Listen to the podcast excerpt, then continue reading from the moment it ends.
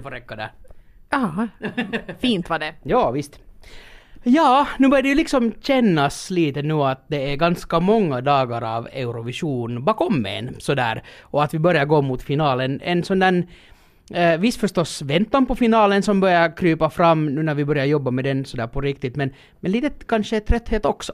Jo, och för min del faktiskt lite vemod, för jag tycker det har varit väldigt, väldigt roligt här och vi var alldeles just på den tredje och sista commentators briefingen och så stod de nu där framme, där gubbarna, där var John-Ola och där var Björkman och där var Ivor, vår hjälte som hjälper oss kommentatorer med allt. Och jag fick lite sån känsla av att voj, voj, var det nu slut igen. Men, mm, och man vet ju aldrig att blir det, blir det något nästa år, för det har nu inte stått någonstans hugget i sten att vi ska göra det här varje år, så jag blir alltid lite sådär att oj, oj, oj på slutrakan. Så är det. Och, och just som du säger, alltså tiden här har gått så otroligt snabbt och, och jag hade kanske, ja delvis det att jag inte hade förväntat mig det men, men det här är helt klart en av de bästa Eurovisionsresorna som vi har gjort mm. och, och det är roligt. Det är, jag tycker om att bli positivt överraskad.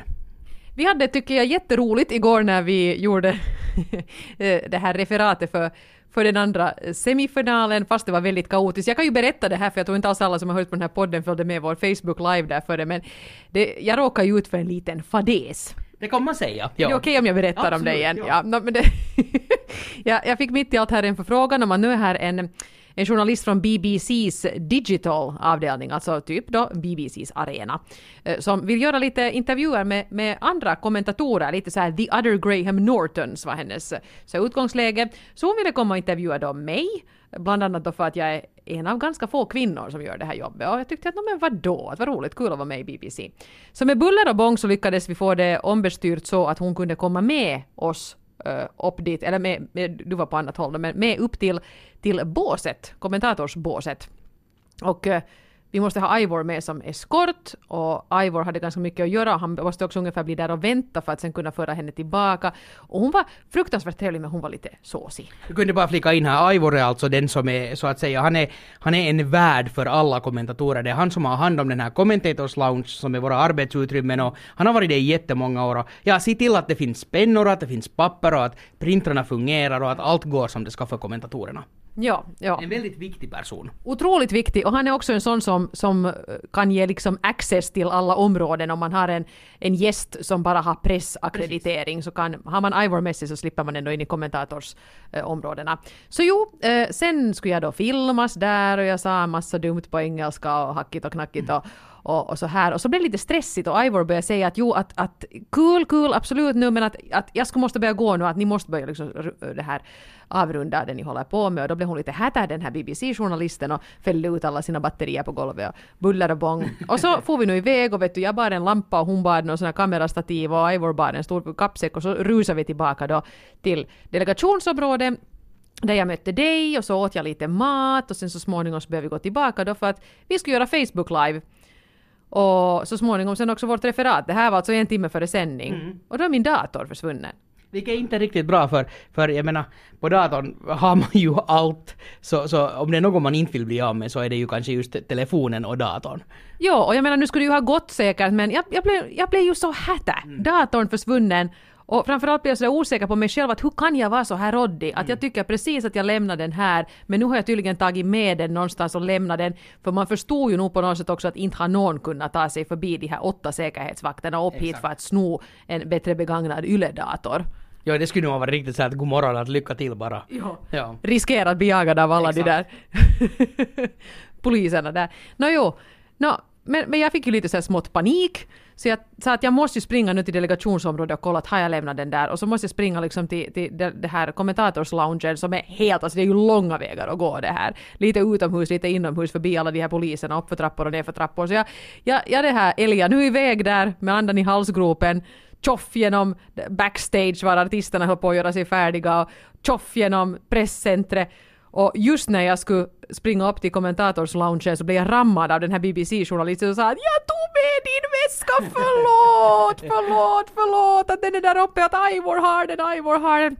Herregud. Och hon måste ju ha varit precis lika mycket i panik för jag skulle kunna tänka mig den här känslan av att oj shit att nu har jag farit iväg med en jätteviktig grej av en annan eh, journalist och dessutom en kommentator och det är ju så omöjligt att komma fram tillbaka. Det var ju inte bara som hon skulle ha svängt om och liksom hämtat den och sagt sorry sorry. Utan eh, jag, jag skulle åtminstone börja panikera också supermycket som den som får iväg med datorn. Ja, precis. Och, och, ja. Det är ju inte ändå en liten, hemskt liten dator. Det är liksom Nej. inte så att man kan ta med någons telefoner mitt utan den är ganska tung. inte vet jag hon lyckades med att få med den sådär. Däremot hade hon ju lämnat några lampor och grejer i den där koppin som vi nu har sen fått försöka få tillbaka till henne. Men det blev i alla fall en ganska kollrig start här och, och jo, på, på, på, och jag tror det på något sätt lite satte en prägel på hela vårt referat sen, för att det blev så hysteriskt så vi blev liksom lite sådär spralliga. Var bra att vi gjorde den här Facebook liven för, för där var vi helt mega hysteriska båda två. För jag menar, inte blev jag ju förstås lika panik, eller fick inte lika mycket panik som du, men nu blev jag också att vad fan ändå att, att nu är det liksom en massa saker som vi måste, hur, hur ska vi reda upp det här? Hur ska vi, vi kommer inte få ut en enda podd till för det måste jag ju ha min, min eh, dator Jo. att göra. Men vi lugnar nu oss, jag menar vi fick kanske den här värsta hysterin. Om ni vill se den här hysterin så är det ju bara att gå in på det Eurovisas Facebook-sida, det här liveklippet. Det är yrast i början Ja. så man behöver inte titta på hela. Men det som semi-tvåans artister ska vara väldigt glada över så är att du inte lyckades bryta benet på någon eller få den vet du, Alltså han den här Amir som tävlade för Frankrike i fjol och nu som är med för att han, har, liksom, han är så här mentor för den här Alma. Han var nog farligt nära att dö för han stod i vägen när jag kom farande med förfärlig fart. Men jag tror han han hoppade åt sidan, det var ju tur. Jag tyckte jag såg att han satt där lite och vet du petade på sådär bara att månne min akilleshäl har farit eller nä, eller någonting. Han låg tappert fast två revben var brutna. Nåja. Nåjo, men sånt. Men hördu, jag måste bara säga, jag, jag tycker det, vi, vi ska prata just om finalen och startordningen som ju blev klar nu här då i natt. Men jag tycker vi lite måste prata om det här som vi kom fram till igår med vad som har hänt med vår rollfördelning i referaten under årens lopp. För, för vi, har, vi insåg plötsligt att, att här har hänt grejer. Ja, och, och, och det som väl har hänt är att på de här typ 20 åren så, så har världen har förändrats kan man väl säga. Och det har i slutändan lett till att jag måste dra alla snuskiga skämt.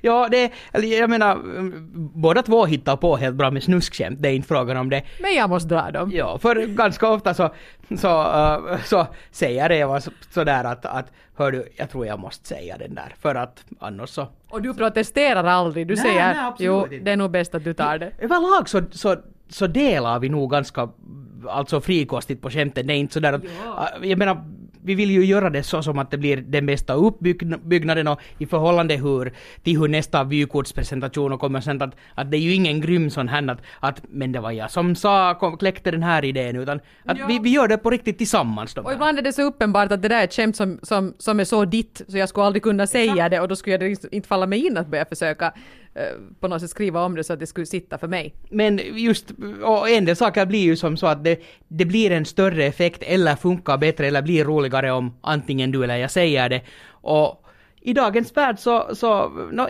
jag menar, det, det här är inte något som harmar mig heller för, för att att, att vara nu en snart 40-årig man som sitter och drar snuskskämt på TV, så in, inte det heller nu en roll som jag eftersträvar, liksom. För, för nej men vet du, att, att, att så mycket har det hänt på, på 20 år, att för 20 år sedan så skulle jag inte ha tänkt på saken. Nej, och, och jag tycker det är helt bra, men jag, kan inte, jag vet inte riktigt hur det har gått till det här att jag då i den här processen har blivit sån där ganska sådär Nå, nå, sådär, ja. Jag, jag är också snart 40. Jag är väldigt förtjust i att någon har korta kjolar och jag sitter och lustar alldeles otroligt efter att få... Ja, ja. hur, hur blev jag nu sån här? Men, Nåja. var, men var alltså inte oroliga, jag är egentligen en snuskig gammal gubbe. Men jag, jag bara inte är det offentligt. Så är det.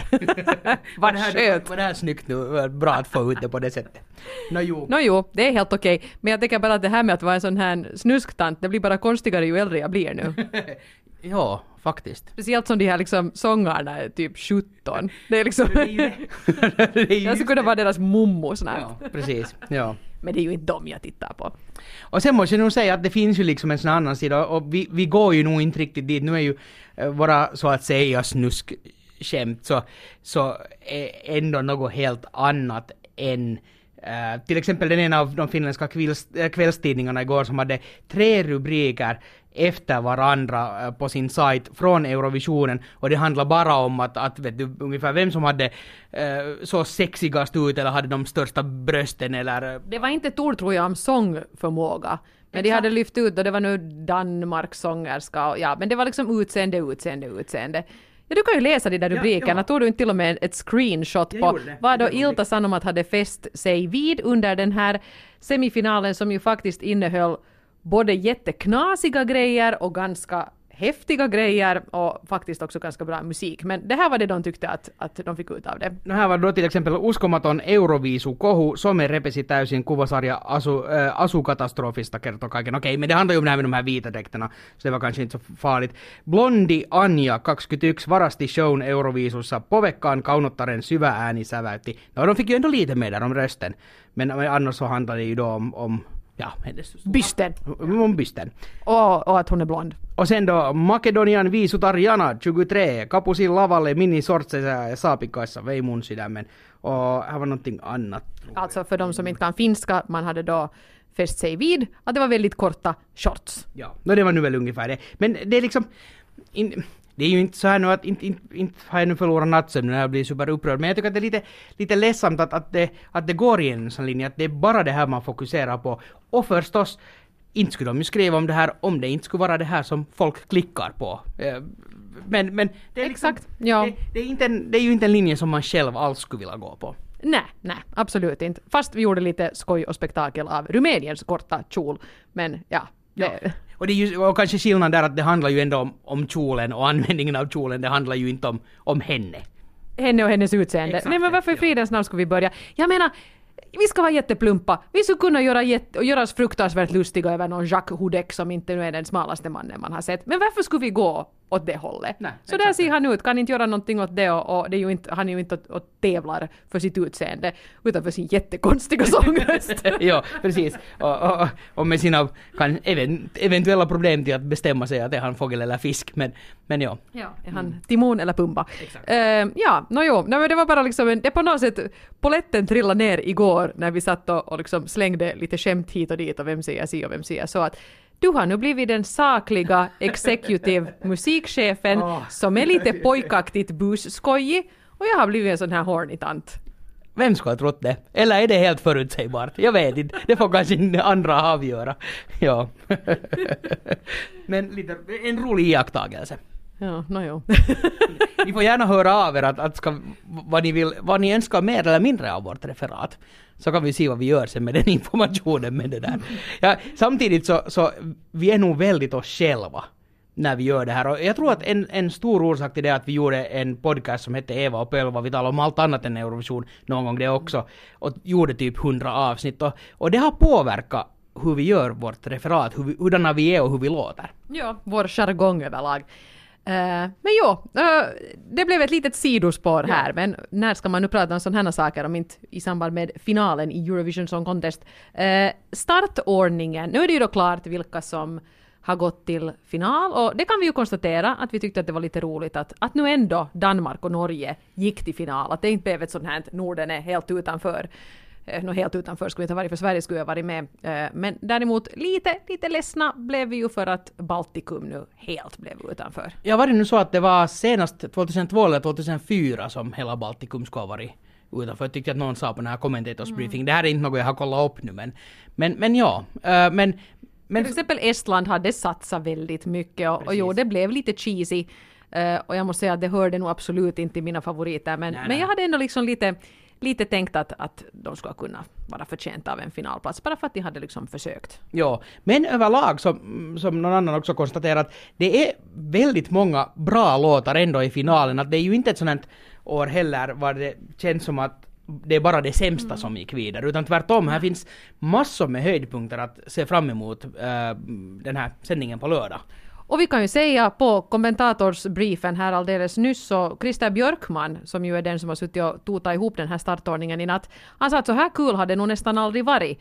För att här är ett så brett spektrum med sånt som bara är väldigt, väldigt bra musik och sånt som är underhållande och sånt som är eh, eh lite roligt och, och, och så här att, att han tyckte att det var väldigt skoj och få ihop den här startordningen och den kom ju också faktiskt väldigt, väldigt fort. Att det var kanske bara någon timme efter det att presskonferensen där de här som hade tagit sig vidare från den andra semifinalen hade dragit lott om var i finalen de ska tävla, sådär på ett ungefär. Eh, man drar ju då lott mellan första och andra halvan. Så fick man då pang chong en startordning. Och, och när jag nu sitter här och scrollar bara igenom den här listan så där överlag så, så håller jag helt med om att här är, här är ingen låt som direkt stör mig att den är i final, för Nej. det brukar det vara varje år. Och just om man nu tänker som, jag menar, åsikterna går väldigt mycket isär, garanterat om Kroatien, men också om, om till exempel Rumänien och deras rapjodlande. Men det är två jätteroliga nummer som har sin helt klara plats i en final för att göra TV-underhållningen eh, garanterat bra, och, eller underhållande och rolig. Så att, så att roligt jag, att de är där ska man nu störa sig på någonting så stör jag mig på Cypern. Jag tycker inte den mm. har någonting i den här finalen att skaffa. Men det är och, nu som det är. Och Azerbajdzjan är ju typ alltid i final. Men, ja. men det är också, den, den kändes inte så stark där i semi-ettan. Det där hela Å andra sidan, de sticker ut för att de har det där jättemörka, dystopiska, udda ja. scenframträdande. Det har funnits en tanke och, och, och det uppskattar jag, men jag tyckte Cypern är bara blaj. Och, Sorry nu alla ni som gillar den. Och nu när då Finland inte är i final så, så är de ju ganska ensamma om att köra på den här lite mörkare grejen också. Azerbajdzjan. Ja, Azerbajdzjan. Ja, så det kan ju vara en fördel. Ja, nej men vi, kan ju, vi behöver ju inte förstås nu titta på precis nej. alla, men vi kan ju konstatera i alla fall att man har placerat Israel först, helt begripligt. Det är ju ett, ett party partybidrag som får igång stämningen i arenan. Det är ju en sån här låt som den ska antingen vara uh, först eller sist och sist var den då igår och, och, och först nu så att absolut.